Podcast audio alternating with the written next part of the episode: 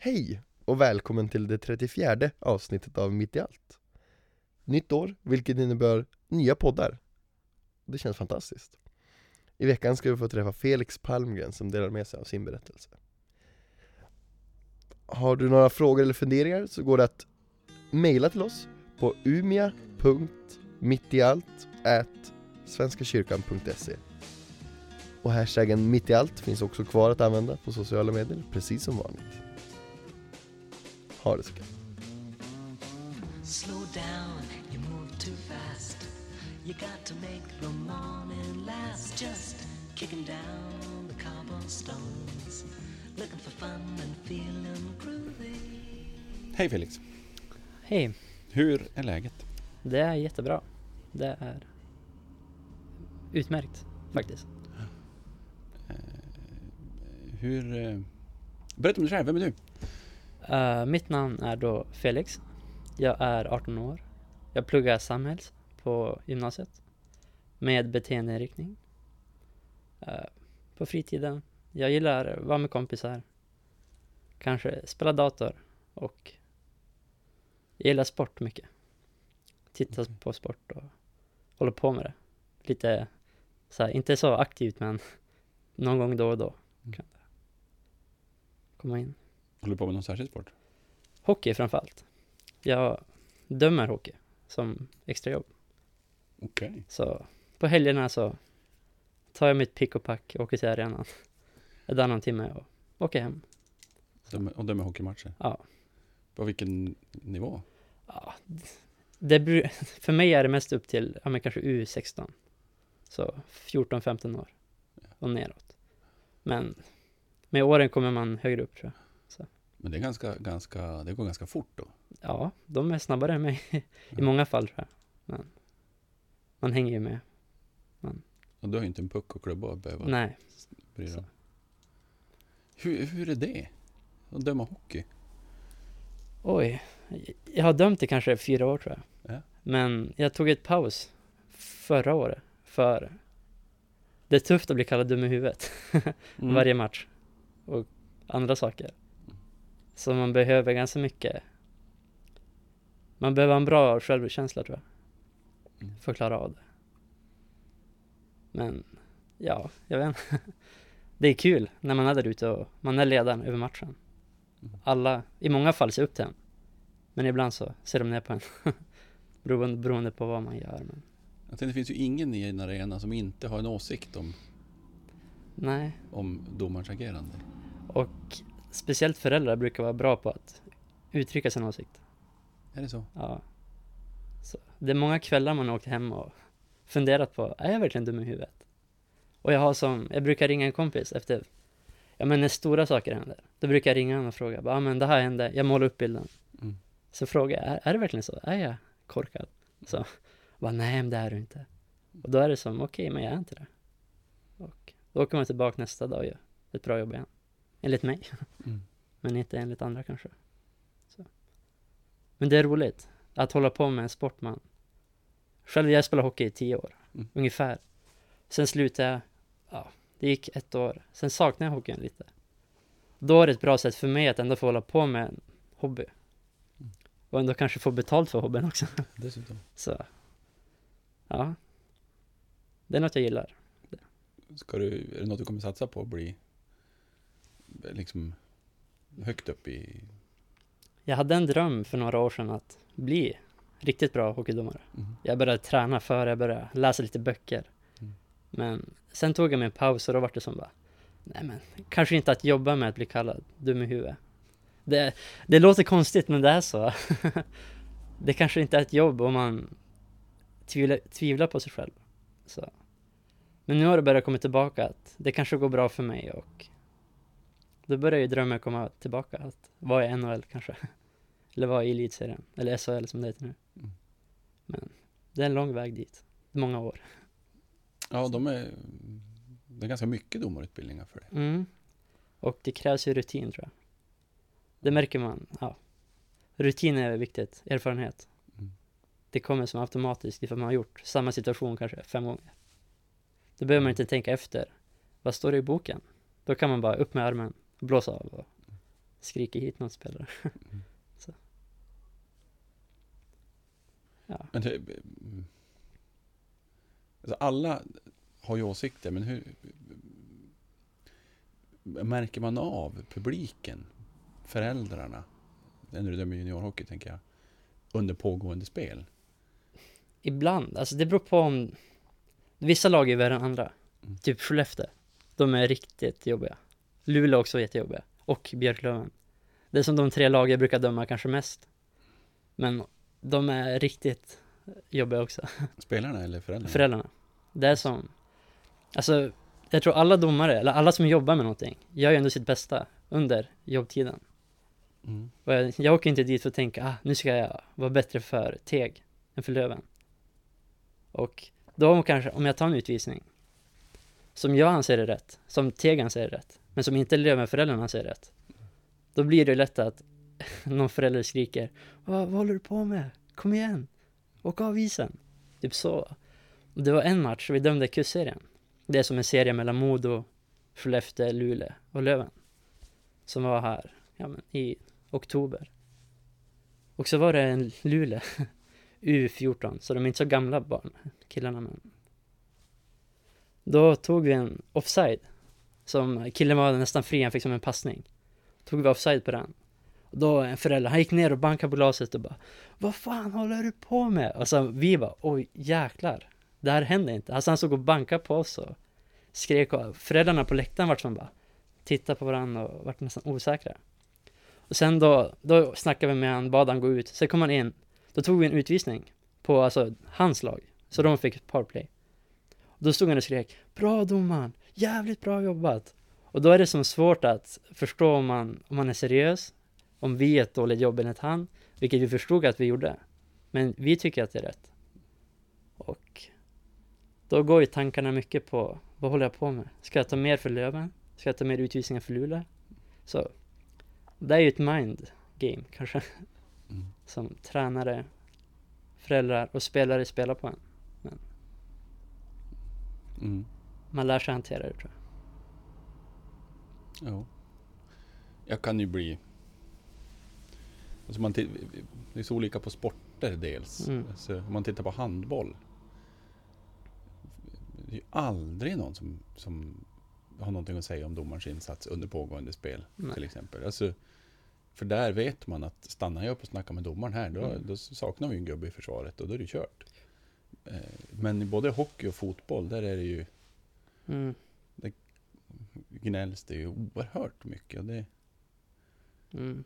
jag begriper inte hur man tänker. Och klart som spelare är man engagerad och investerar mycket i det och, och, och upplever kanske situationer på olika sätt. Mm. Eh, Men som, som publik och förälder där man liksom det hade kunnat vara ens eget barn Mm. lika gärna som var domaren och stå och hålla på på det där sättet. Jag, Jo, han jag som, begriper inte. han som tillsätter domare i Umeå. Mm. Han berättade alltid en historia om sin dotter. Hon dömde fotboll. Hon var ung och dömde ganska högt, berättade han. Och då var det en gång en, efter en match så kom en förälder fram och tog tag i honom, i axeln. Mm. Hårt och så alltså, och skällde ut honom. Och då, hon sa att hon, hon började gråta på plats. Ringde sin pappa. Han var tvungen att komma och hämta honom. Mm. Hon ville inte gå ut bland föräldrarna. Sen dess har hon aldrig dömt igen. Och det visar ju på att det är olika sporter, alltså typ i USA så tror jag man respekterar domaren mer. Som du sa så, i fotboll och hockey, kanske innebandy, så är det som att domaren bara, domaren har alltid fel, om det inte är för en själv. Mm. Så. Jag tror respekten för de på sidan av är annorlunda. Mm. Både i sport och vart man befinner sig. Mm. Jo, det är klart. Ja, läskigt. Men det är en rätt viktig uppgift också. Mm. Jo. Svårt att hålla på med sport om det inte fanns någon som försökte skipa lite ordning i, i det. Jo. Eh, vad är, hur högt, vad är din skönaste merit som hockeydomare? Vad är det bästa du har dömt? Ja. Tycker du alltså? Som känns bäst? Det, ja, det bästa, det tror jag är för, det var, jag tror var tre år sedan. Då fick jag döma Lövens damlag. Och då var jag ändå ganska ny som domare. Alltså riksserien? Ja, jag kommer inte, jag, det var alltså damlaget mot Sundsvall tror jag. Ja, det var inte som nu alltså. De var inte lika högt uppe då tror jag. Ja. Men det var nog det bästa jag gjort. Och det var roligast för jag hade två klasskompisar som spelade i laget, i Löven. Okej. Så när man kom till skolan dagen efter så var det bara, ah, god dag. Fick man någon blick och, vad fan gjorde du?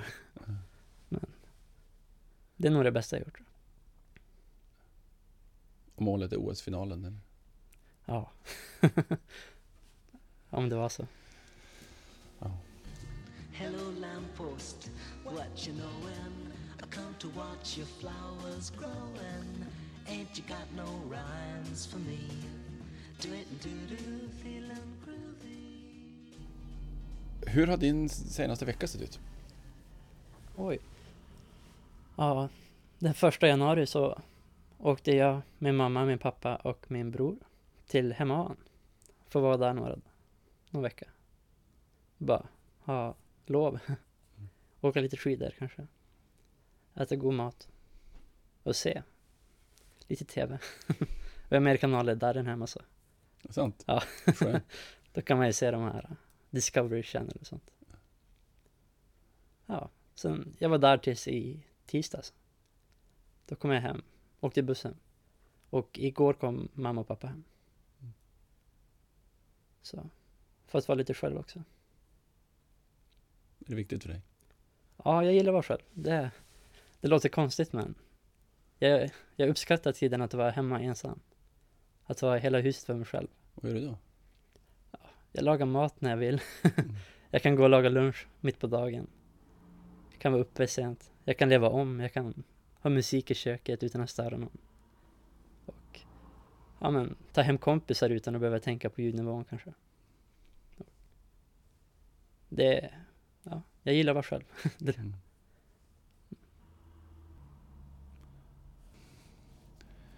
Eh, Hur var skidåkningen?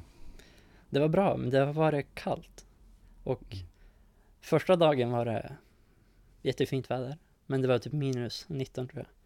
Det var inte så farligt, det gick ju att åka men man kände ju igenom kläderna att man blev genomfrusen. Frusen. Men på måndagen var det allting stängt nästan. För det blåste jättemycket, det snöade.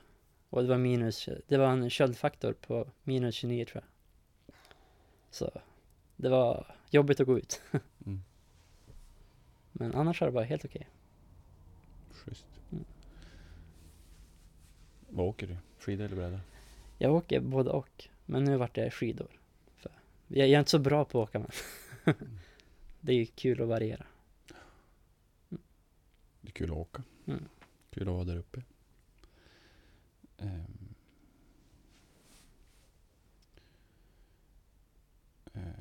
viktiga personer i ditt liv. Kan du berätta om några sådana? Ja, det är väl som för alla. Kanske mina föräldrar. Mm. Min släkt. Några nära kompisar. Och jag tror viktigast har varit min farfar. För, Berätta om honom. oj. Men det, min mamma och pappa har alltid jobbat mycket. De har varit på inköpsresor och varit borta och rest mycket. När jag var liten. Så jag bodde jätteofta hos min, min farmor och farfar. Och då var det som att farfar lärde mig typ allting. Lärde mig simma, lärde mig fiska, cykla och sånt kanske. Så det var, ibland var det som att han blev min pappa. Han byt, de bytte roller. I och med att mamma och pappa var, de kanske inte alltid, alltid hade tid för oss barn. Och farmor och farfar, de har, de har alltid skämt bort oss. Det har alltid varit som, nej men du behöver inte borsta tänderna ikväll. Du, du kan äta godis. och så var det så. De har haft en stuga i Norrben. Så vi var där på somrarna och fiskat och varit i skogen. Och vi har varit mycket på Norrbyskär också. Så. Ja, jag tror farfar är nog den viktigaste personen i mitt liv. Mm. Finns han kvar? Nej, han dog, nu låter jag glad men han dog för cirka två månader sedan. Två månader sedan. Mm. Så. Tufft. Det var jobbigt men det var nog bäst för han tror jag. Han hade Parkinson. Okej. Och han låg på ett boende där han kunde inte röra sig nästan. Fick anfall. Så.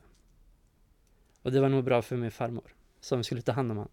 Hon var där från morgon till kväll, även fast han bodde på ett boende. Så. Hon fick inget liv. Men nu mår hon bra igen tror jag. Hur, hur gammal var hon? Ja, 78 tror jag. 79. Parkinson, en hemsk sjukdom. Jo, han levde längre än han borde ha gjort, tror jag. det var en jul för kanske tre år sedan. Då låg han inne på sjukhuset. Han åkte in tre dagar innan julafton. Och då var vi där på julafton och fika med honom. Och då sa han, när vi kom hem så sa pappa bara, ja det här var nog sista julen. Men sen gick det på i tre jular till nästan. Två.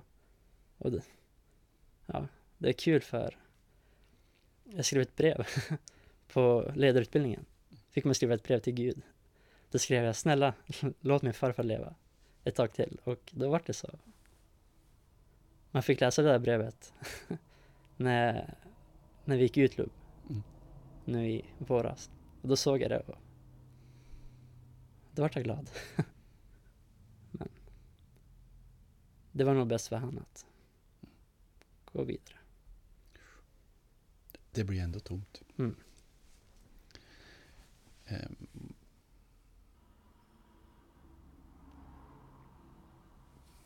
Är lite inne på det. Vi brukar fundera kring situationer eller personer eller saker i ditt liv som har förändrat dig. Mm. Kan du dela med dig av något sånt? Oj.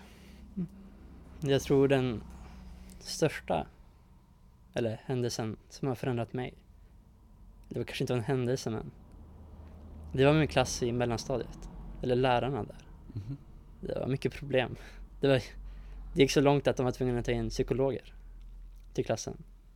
För att ja, folk sa elaka saker och lärarna brydde sig inte riktigt. Det var som bara en dålig cirkel. Så typ det började kanske i trean med att folk var allmänt elaka. Som alla var det. Om, man, om någon sa att jag var dum i huvudet, då var jag tvungen att säga tillbaka, annars skulle de ge sig på mig hela tiden. Så det var som att man skyddade sig själv genom att säga elaka saker. Till folk som sa elaka saker. Och sen fick man allt, om, om någon sa att jag var dum i huvudet, då gick jag hem till mamma och var ledsen. Och då sa hon bara, nej men lyssna inte på vad de säger. Du är, du är som du är, du är perfekt. Och det, då har det som kanske är dåligt i vissa fall att jag tar inte åt mig vad folk säger till mig. Det har som blivit en försvarsmekanism kanske. Att andras åsikter inte är värda lika mycket som de borde vara. Om, om mig, deras åsikter om mig. Alltså. Men. Det var en jobbig tid, men även en, en tid som man lärde sig mycket om som har format mig till den jag till, till den jag är idag tror jag. Mm. Men. Kan det ha hjälpt dig till en starkare självbild? Ja, det tror jag verkligen. Men nu har det verkligen, jag tror att nu har det hjälpt mig mycket. Men under åren då man var kanske tio år, det var inte så bra tror jag. Det var ju många kvällar man låg där i sin säng och kanske grät eller var allmänt nere för att saker hade hänt på skolan. Och det vart som att lärarna utsåg alltid en syndabock i klassen. Och då vart det alltid jag och mina kompisar. Mm. Så varje gång om ett annat gäng så att säga bråkade med varandra, då vart det som bara, ah, men Felix, vad har du nu gjort? Gå till rektorn. Även fast kanske inte jag hade gjort någonting.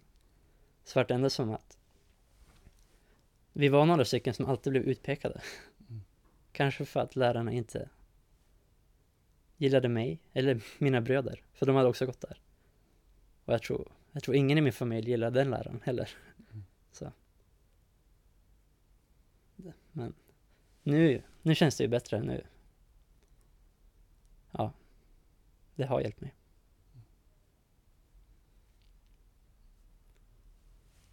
Det är klart det skulle ju kunna gå åt andra hållet också såklart. Att, att man faktiskt kliver in i och börjar tro på det Mm. folk säger. Eh, Och, vilket förmodligen har hänt. Mm. För vissa i klassen.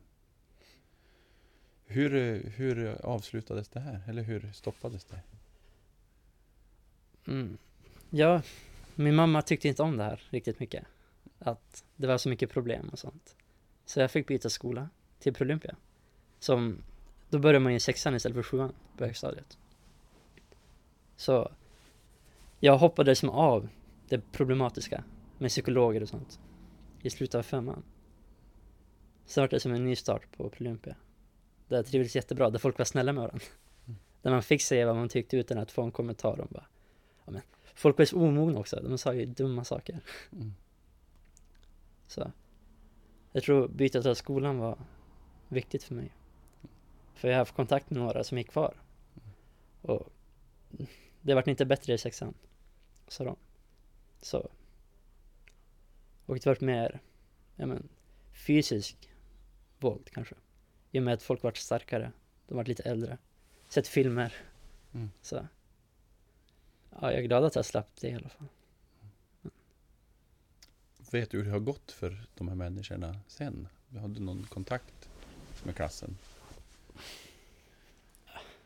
Oj.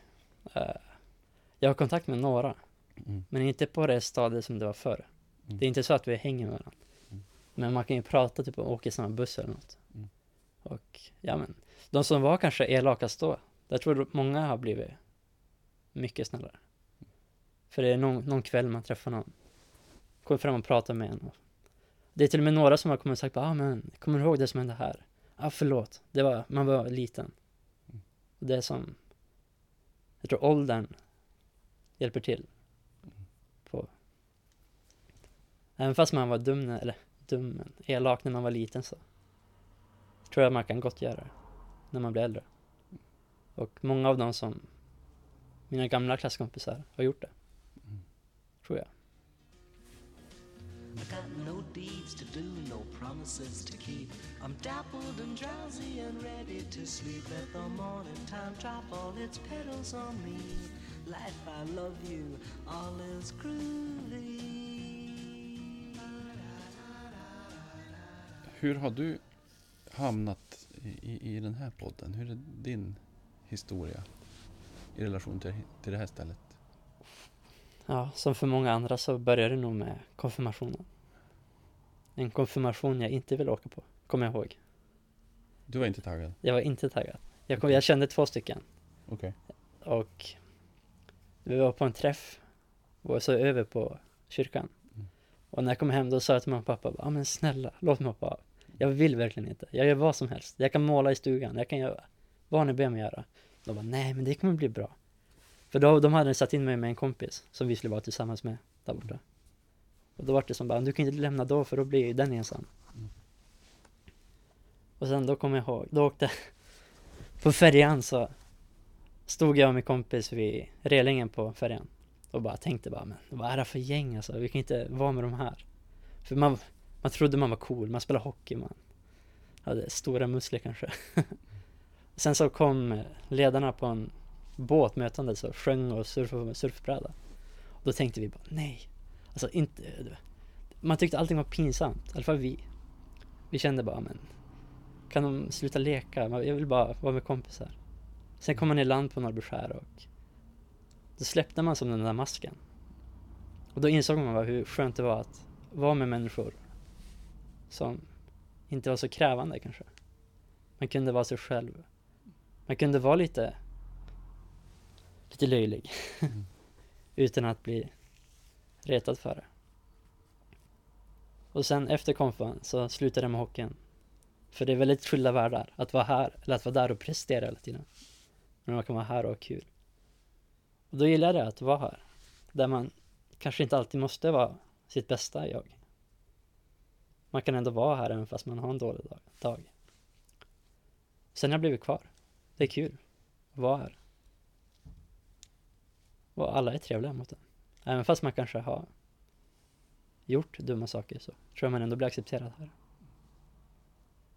Och ja. Sen har jag kanske försökt att konvertera andra från den coola killen, eller coola typen, till att bli lite mer avslappnad. Kunna bjuda på sig själv. Så, så som det som hände mig. Att gå från en sak till en annan. Mm. Och nu sitter jag här. Mm. fyra år senare kanske. Ja, det är väl något sånt. Kom vändningen där- redan när du klev av färjan? Ja, på vägen till gården. Det är ju en bit att gå men. Då kommer jag ihåg då, vi skulle dra en vagn, en stor vagn. Mm. Tung vagn. Så skulle man hjälpas åt då. Då började folk prata med en. Kanske alltså sådana man inte skulle vara med på fritiden då. Kom och prata med en. Och det vart som bara, de här är ju trevliga. Ja, varför var jag så sur innan? Och det vart det så. Om jag ändå ska vara där fyra veckor kan jag lika gärna ta vara på tiden. Oh, ja. Istället för att vara sur och... Så. Jag tror jag och min kompis, vi... Vi hjälpte varandra att sluta vara så hårda kanske. Mm. Ha en sån mask. Så.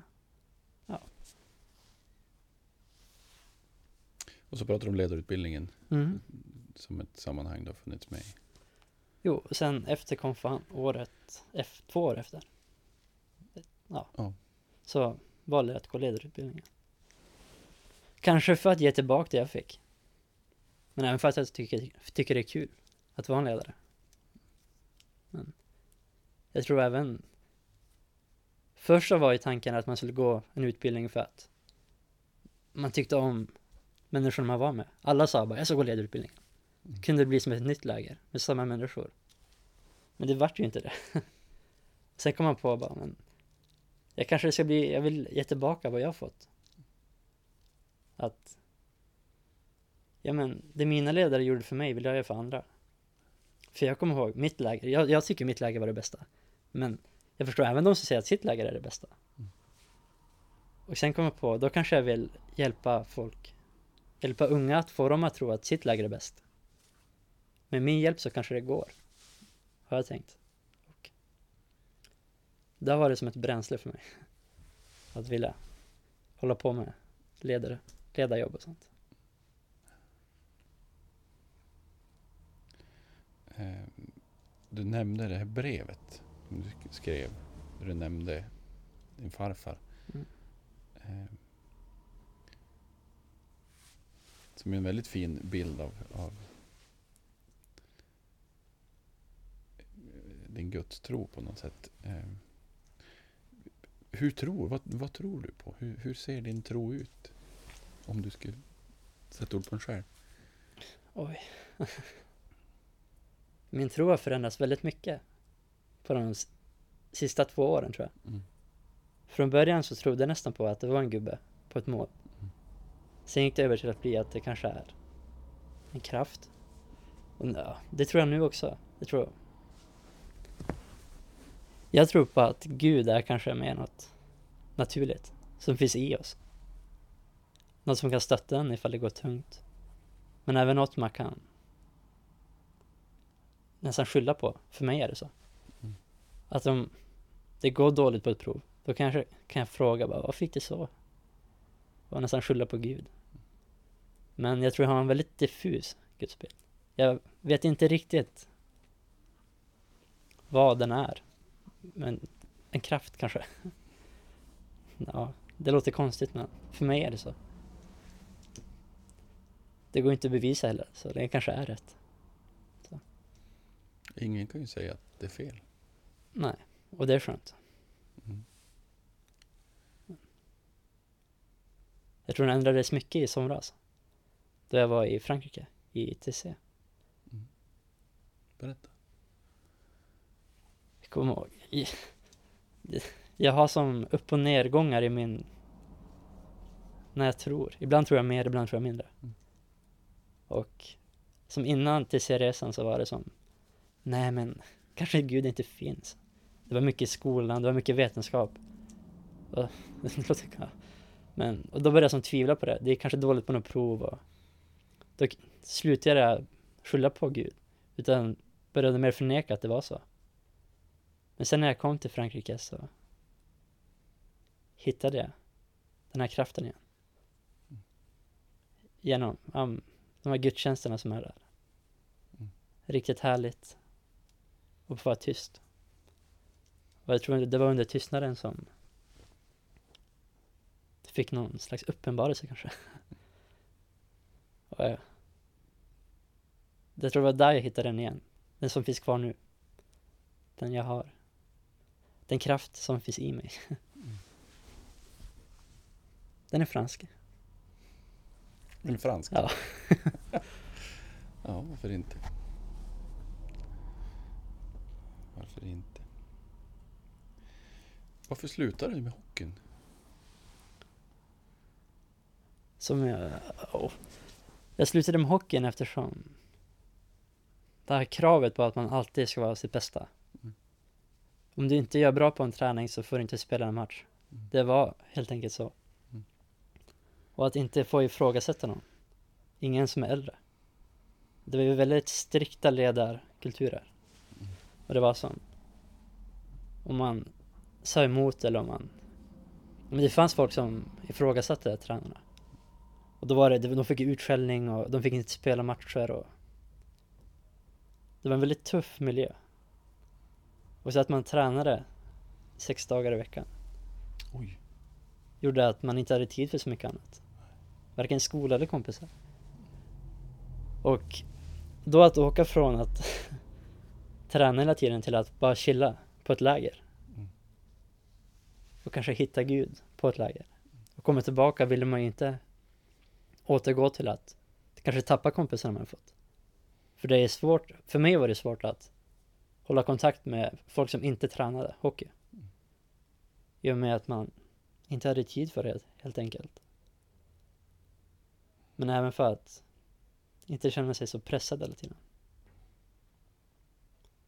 Och kanske för att jag inte var så bra som jag borde ha varit. I och med att om man är borta kanske fyra veckor från träning så tappar man mycket. Mm. Så. Men att sluta i hockey är något jag både ångrar men ändå är nöjd Mm. att jag gjort. För det har gjort mig till den jag är idag. Mm. Och ifall jag hade fortsatt med hockey hade jag garanterat inte suttit här. Skulle jag säga. Så. Men största vad är det du ångrar i beslutet att sluta? gemenskapen som fanns i ett lag. Att när man är ute på, på en match kanske och man är ju där tillsammans.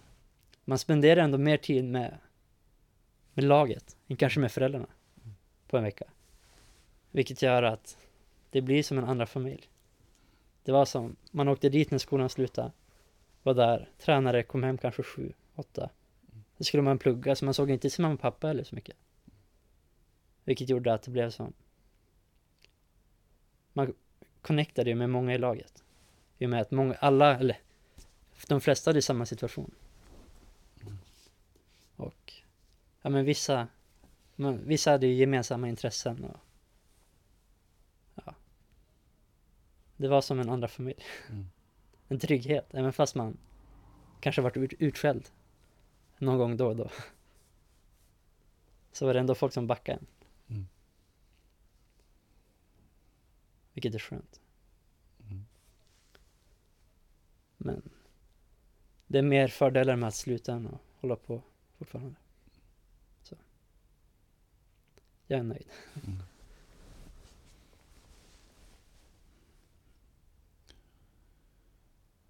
Ehm, Hur ser Hur tänker du på framtiden? Har du någon plan för vad du ska göra? Du tar studenten i vår gissar jag. Mm. Jag tar studenten om ett halvår. Mm. Det är nära.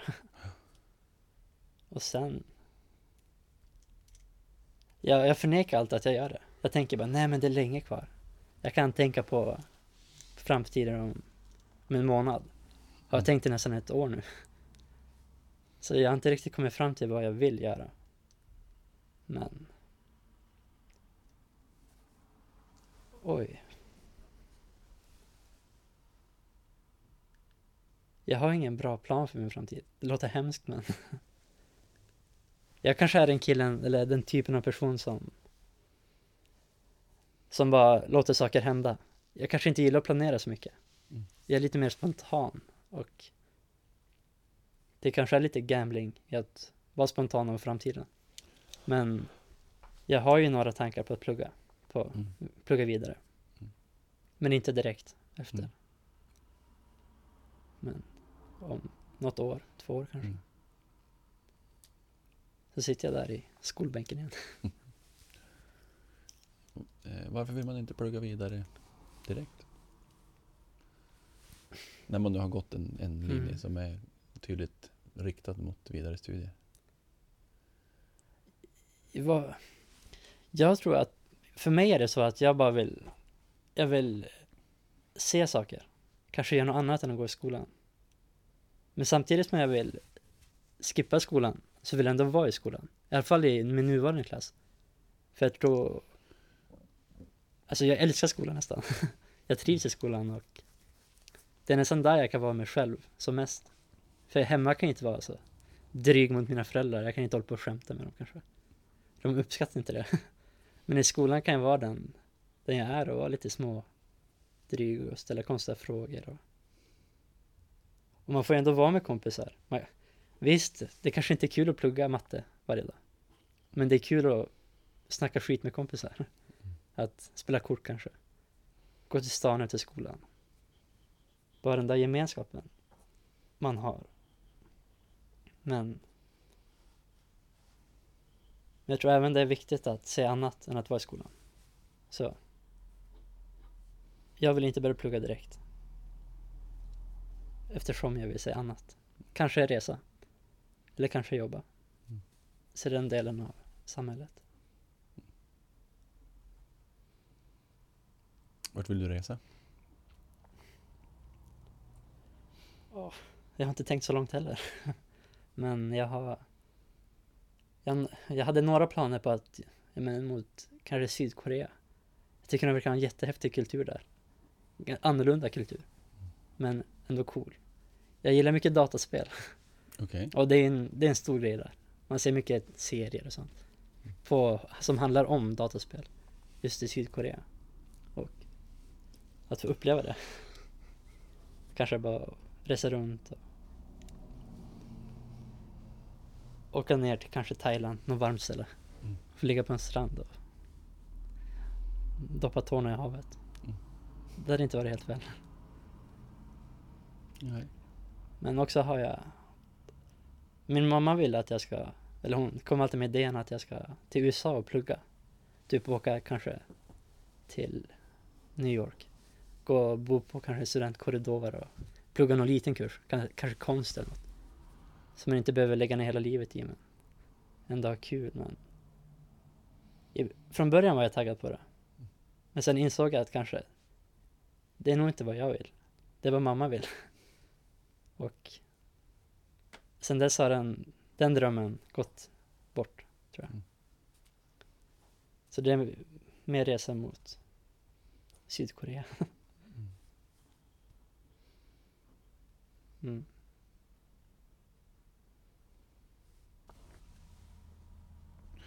Musik nämnde du, lyssna på musik. Mm. Eh, Topp tre låtar just nu, eller tre, men vad, vad lyssnar du på just nu mest? Min musik, musiksmak är väldigt blandad. Jag lyssnar på allt från men, nästan opera till hårdrock alltså. Det är stora hörn och kanter. Ja. Men nu är jag inne på på lite svensk musik. Okej. Jag gillar mycket Oskar Lindros. Ja. Han är jag inne på nu. Mm. Men också är jag inne på, ja men lite gamla låtar, typ Katy Perry. och Lady Gaga, typ Fireworks med Katy Perry. Jag gillar den jättemycket. och... Ja. Och så gillar jag Rihanna mycket. Hon har bra låtar. Och eh, jag gillar inte de nya låtarna så mycket, jag vet inte varför. Men typ Ja men topplistan på Spotify jag, jag, jag håller mig borta från den Utan Jag går mer in på de gamla spellistorna och Kollar igenom vad jag la in 2012 kanske Mm. Och njuter av dem Jag tror musik för mig Det handlar mycket om minnen tror jag Att när jag lyssnar på en låt så För kopplar jag det till någonting Men topp tre musik nu det är Ja, ett, det är nog Firework med Katy Perry. Mm. Två är Från balkongen med Oskar Lindros. Och tre. Oj. Jag kommer inte på någon tredje. Mm. Du levererar ändå en, en spontan topp två. Det är bra Ja. gjort. Ja.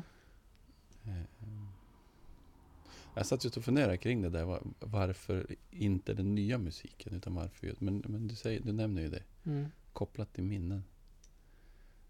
Eh, vad gör musiken med dig?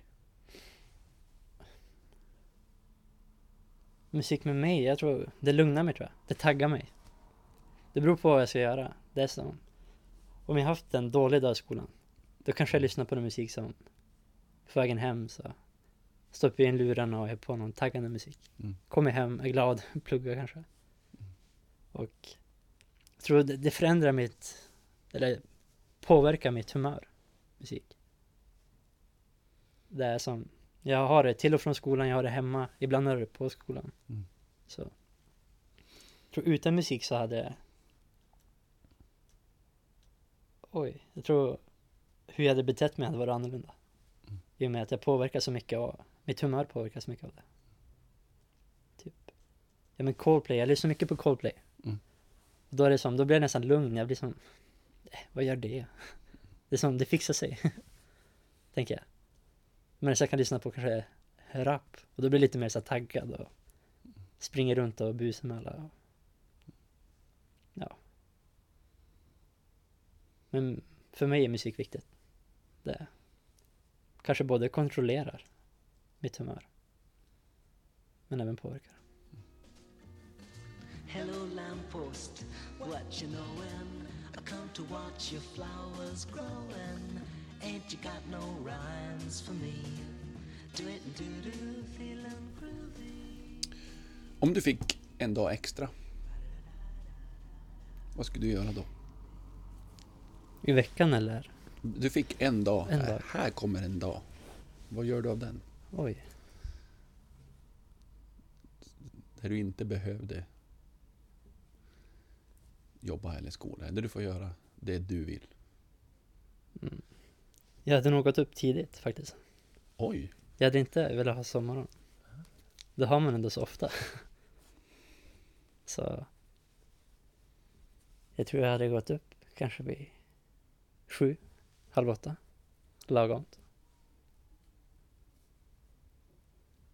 Sen tror jag jag hade tagit med på förmiddagen hade jag nog Ja men kanske gått en promenad om det är fint väder. I solen. Kanske prata med någon kompis. Sen till lunch hade jag nog ätit lunch med min farmor på stan. Det brukar vi göra ibland och det är något jag uppskattar väldigt mycket. Så jag tror vi hade gått och ätit någon god mat. Kanske suttit någon timme och pratat. Lite gamla minnen och sånt som hände när man var liten. Sen så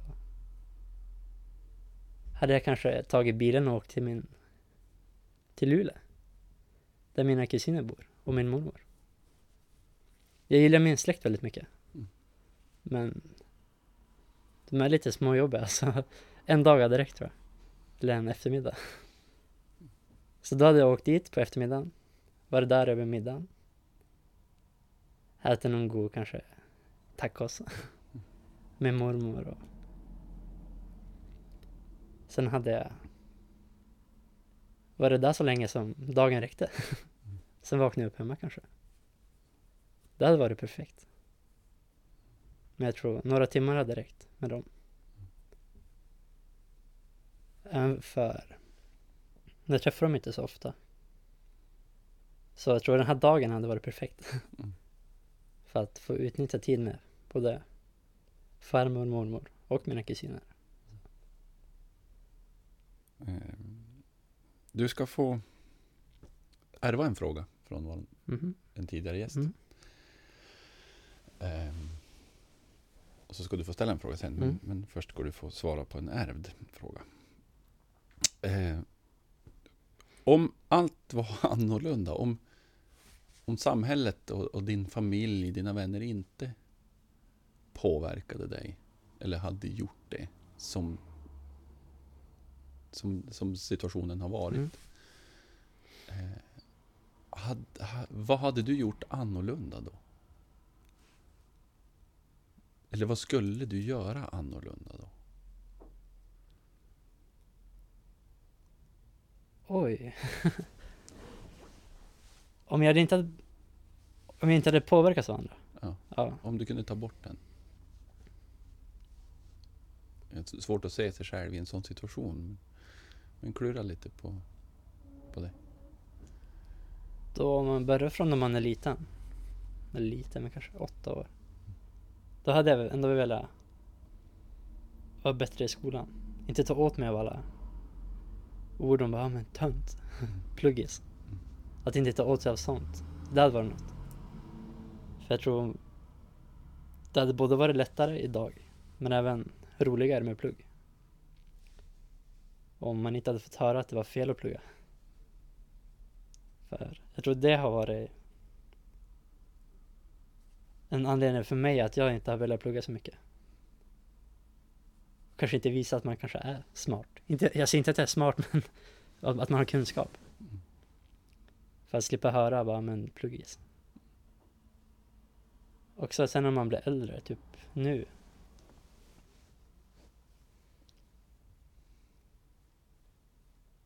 Då hade jag inte tagit åt mig av Alltså, men ungefär liknande. Jag ska inte lyssna på vad folk säger.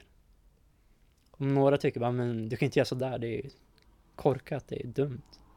Men jag gör det ju för att det är bra för mig och för andra. Men typ om jag Om jag är med ett gäng på skolan och ser att en annan blir ledsen. Då kanske jag lämnar mina närmsta vänner. För att vara med den här killen. Och då får man ändå höra bara, men vad gör du? Sviker du oss? Det kanske inte spelar någon roll om jag jag blir ju ledsen själv när jag hör att jag är en svikare. För att jag ändå bara vill vara snäll. Vilket gör att jag slutar vara snäll på det sättet. Det vill jag inte ta åt mig av.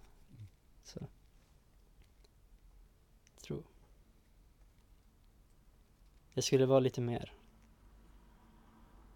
Ja. Jag skulle inte lyssna på alla. Och lita på mitt inre tror jag. Var det typ ett svar på frågan? Det? Ja, det är absolut. Ja. absolut. Det är en ganska stor och, Ja. och, och en svår fråga. Men spännande att resonera kring. Mm. Det är typ det. Det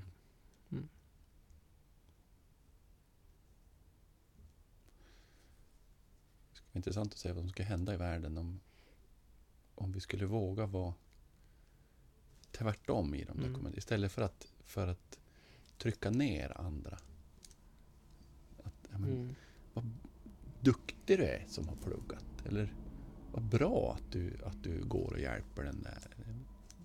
Det ska bli en spännande värld om, Mm. om vi ska fokusera på det som är bra istället för att trycka ner utifrån sina, e- våra egna osäkerheter. Och det skulle nog funka ifall lärarna i många fall tror jag, på skolor skulle uppmuntra sånt. Ja, det kan jag tänka mig. Tror jag, jag har haft många dåliga lärare och många bra också. Då märker man hur en klass påverkas av lärarens syn. Mm. Så. Det är spännande. Mm. Det. Du ska få ställa din fråga till nästa gäst. Mm. Den var ganska lik. Ja, få höra. Mm. Om du fick ändra ett vägval i livet. Alltså typ, ja men. Du slutade vara med en viss kompis kanske. Mm. Ett sånt val. Mm. Vad, vad hade du ändrat? Och då ska naturligtvis du få svara på, på den frågan själv. Om du fick ändra ett val du har gjort i ditt liv. Vad skulle du ändra på då? Mm. Jag skulle nog ändra min, hur jag valde att se mina kusiner. Så men jag, jag sa tidigare att jag, jag gillar att vara med dem. Mm. Men jag har bara två kusiner. Och en har autismen och några andra ja, diagnoser. Mm. Så det blir väldigt jobbigt att vara med dem. Mm. Och i tidig ålder så, då var det nästan pins- jag tyckte det var pinsamt. Att typ gå på stan för min kusin kunde få utbrott och sånt. Mm. Och då valde jag som att ta avstånd bara, nej men. Jag vill inte förknippas med det här. Mm. Vilket har gjort att jag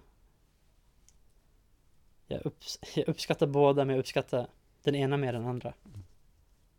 Och det hänger, det är svårt att ändra, för mig är det svårt att ändra i alla fall. Min syn på min kusin. För jag vet, det är varken min kusins fel. Men jag har försökt och jag har pratat med mamma och pappa om det här men det är riktigt svårt att bara ändra inställning om en person så här. Men jag tror jag hade velat Jag önskar jag kunde gå tillbaka och ändra hur jag såg på hon när jag var liten. För då tror jag vår relation hade varit mycket bättre idag. Och jag hade kunnat vara med dem mer än en timme kanske Mm. utan att bli irriterad.